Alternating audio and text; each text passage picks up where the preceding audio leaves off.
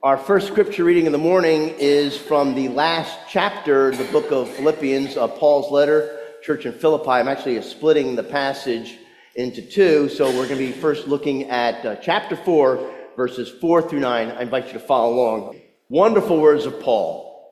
Rejoice in the Lord always. Again, I will say, rejoice. Let your gentleness be known to everyone. The Lord is near. Do not worry about anything but in everything, by prayer and supplication, with thanksgiving, let your requests be made known to God. And the peace of God, which surpasses all understanding, will guard your hearts and your minds in Christ Jesus. Finally, beloved, whatever is true, whatever is honorable, whatever is just, whatever is pure, whatever is pleasing, whatever is commendable if there is any excellence, and if there's anything worthy of praise, think about these things. Keep on doing the things that you have learned and received and heard and seen in me, and the God of peace will be with you. And friends, this is the word of the Lord. Thanks be to God. Well, as you might have guessed by now, I'm talking about joy, and when I think of joy on this Super Bowl Sunday, I just can't help but think of Super Bowl 42. It was between my beloved New York football giants and the evil empire, otherwise known as the, at the time, 18 0 New England Patriots. The Giants were losing 14 to 10 with just over a minute to go in the game, and they faced a third and long.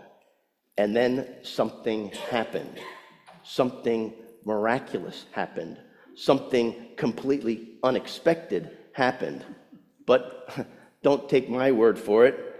Take a look at what transpired on that February 3rd, 2008 night in Glendale, Arizona.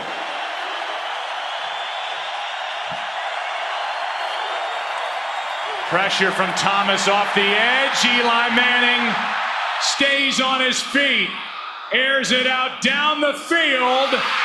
It is caught by Tyree. Inside the 25 and a timeout taken.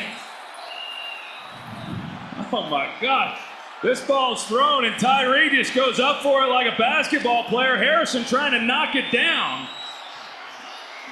And Eli, man, I don't know how he got out of there. I thought he was on the ground and and then he came out of the pile and just slings it. That's a great catch by David Tyree. And now, with 59 seconds left, the Giants needing a touchdown. The ball is at the New England 24. Pressing it against his helmet as he goes to the ground and not dropping it is David Tyree. Run that again, will you?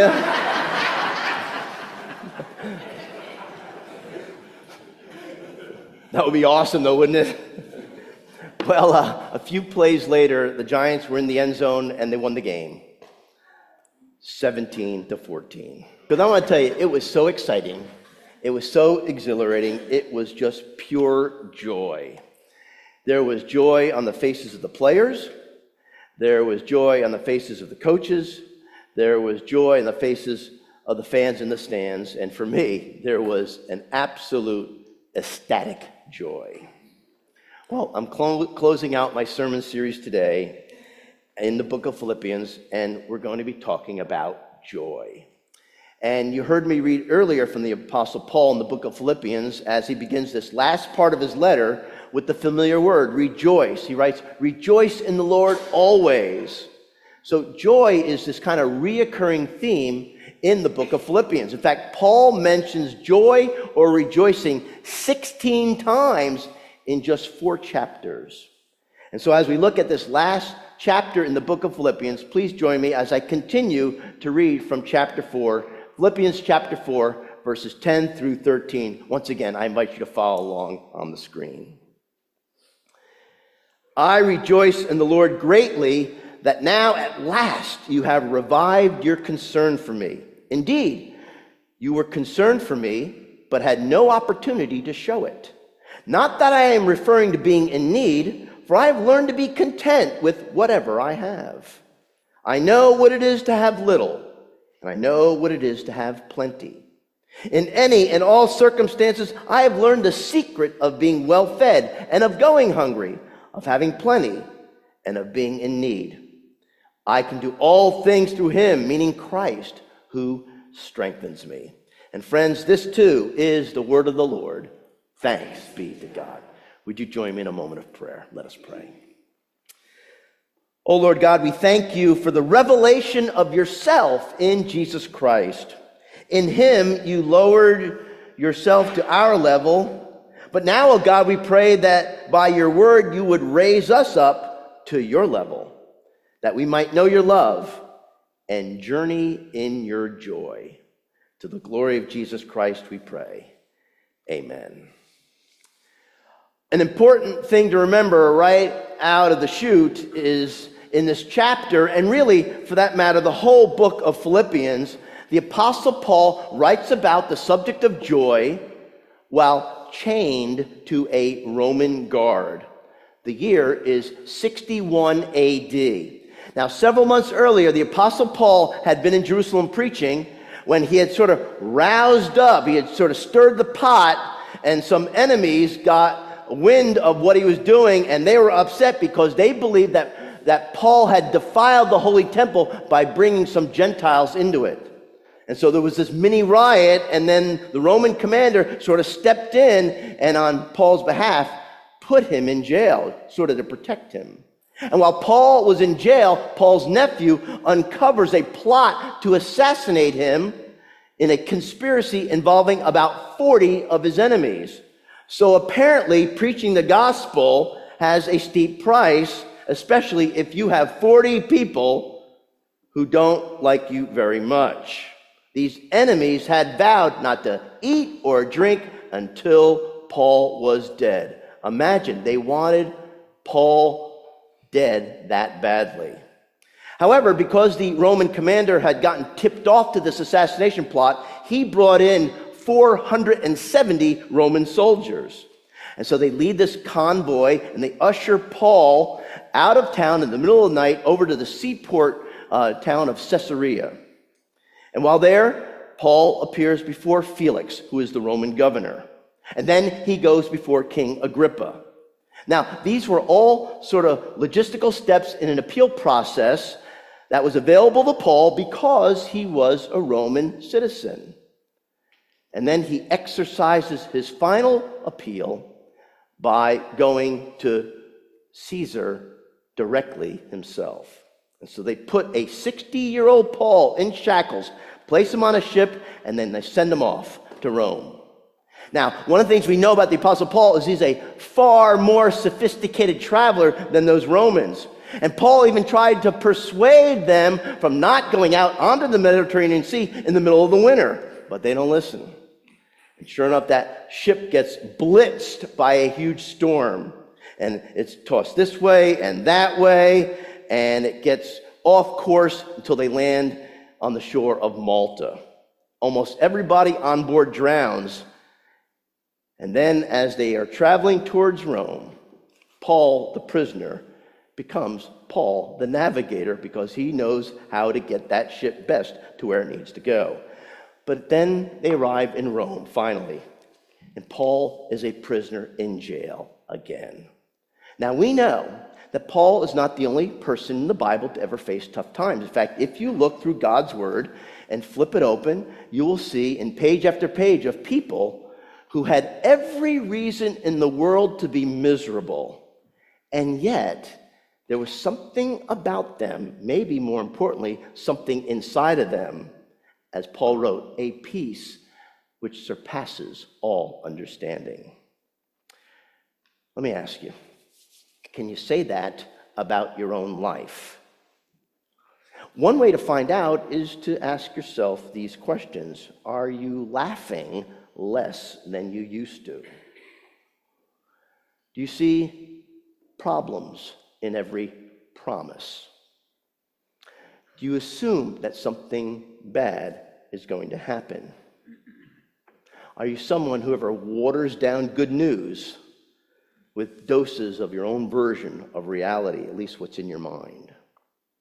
If so, a lot of that can be traced to a feeling of a lack of control. There was a team of uh, German researchers who found that a traffic jam, imagine that, a traffic jam increases your chances of a heart attack threefold. Apparently, gridlock is the ultimate loss of control. There's nowhere to go. You're just stuck in traffic with no place of escape. Well, after all that Paul has been through, being in jail, almost drowning on board the, the while they're on the Mediterranean Sea, he ends up right back where he started, a prisoner in a Roman jail. And yet he picks up his pen and he writes, Rejoice in the Lord always. Again, I will say rejoice. And then later on in verse 10, which you just heard me read a few minutes ago, he says, I rejoice greatly. Now, I know we've talked about this before, but there is a big difference between joy and happiness. We probably all know people that, as Christians, feel that we should always be walking around with some kind of plastic smile on our face. There may have been people have said to you, Well, no matter what, just smile, and for heaven's sake, don't act as if you've been baptized in lemon juice. In other words, turn up the sound on the radio in your car and sing to the rafters that old Bobby McFerrin song. Don't worry, be happy. You just need to know that that's not what the Apostle Paul has in mind, because we're not running for Miss Congeniality. Joy is really, really different from happiness. Happiness is what I might call a surface level emotion. It's how you feel when you get an unexpected compliment or, or, positive feedback at work. Or you feel happy because someone you love has accomplished something good. Or your team wins the big game. And friends, there's nothing wrong with that. There's nothing wrong with any of those things. They're all good things, and, and they're meant for us to enjoy. But joy is something much deeper. Joy begins on the inside and then works its way out, not the other way around. Joy is that deep level contentment we have even when we are not necessarily happy. Like when our team doesn't win the big game, or our uh, good work goes unnoticed or things just are not going our way. As I said, true Christian joy is not based on our circumstances, it's based on a Savior. The author Philip Kenneson has said, I just love this joy is the echo of God's life within us. Joy is the echo of God's life within us. Contagious infectious joy is the solid assurance that no matter what the circumstances going on in our life, the good, the bad, and the scary, we know that God is powerfully at work within us and in these situations. Remember what I said before. Paul sends this letter while he is in prison again. And I think the secret of Paul's joy was his ability to lift his gaze from the current circumstances of his life and then to see the hand of God moving in unexpected ways. Someone has said this In the end, God gives us everything we have ever hoped for, but nothing we ever expected. Here's Paul in prison, in chains, and he's watching all of his dreams come true. Now, why do I say that? I say that because earlier in Philippians chapter 1, which we talked about several weeks ago, this is what he wrote. What has happened to me has actually helped to spread the gospel so that it has become known throughout the whole imperial guard that my imprisonment is for Christ, and that most of the brothers and sisters dare to speak the word with greater boldness and without fear. Paul says the whole imperial guard is talking about Jesus Christ. Now, the imperial guard was made up of 10,000 elite soldiers handpicked to protect Caesar. Paul says all these elite soldiers are talking about Jesus. There's these Bible studies popping up all over the place in the imperial guard. In fact, Paul ends the letter in Philippians by saying, All the saints greet you, especially those from Caesar's household. Well, now we understand why the Apostle Paul was filled with joy. He understood that joy is a choice and it's apart from our circumstances. I have to tell you, whenever I think of the circumstances of life, I'm reminded of the story of the guy who was out golfing with his buddies one day and it was his turn to tee off, and he got his driver out, he dressed the ball, he brought the club back, and he swung, and he missed it completely. Well, maybe that's happened to you. I know it's happened to me, and you're kind of embarrassed and you're red faced. So what do you do? You look at your club, right? It must be the club. You know, and you stretch a little bit because you got to loosen up and try to settle those nerves. So, got that ball in, he swung and he missed.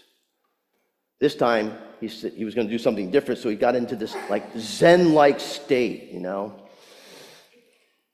Envisioned in his mind the perfect golf swing, and so he addressed the ball, brought his club back, swung. He missed it completely. Third time. Turned around, looked at his friends, said, "Wow, tough course."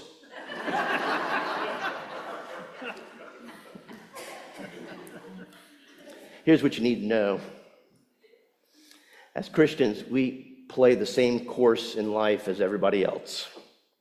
We do not necessarily get to choose the terrain on which we play the game. Let's be honest. We're going to face the same sand traps and water hazards as other people are also going to face on the course of life. And we probably all know people who have double bogeyed and triple bogeyed, whether it be in their families or their marriages or their jobs.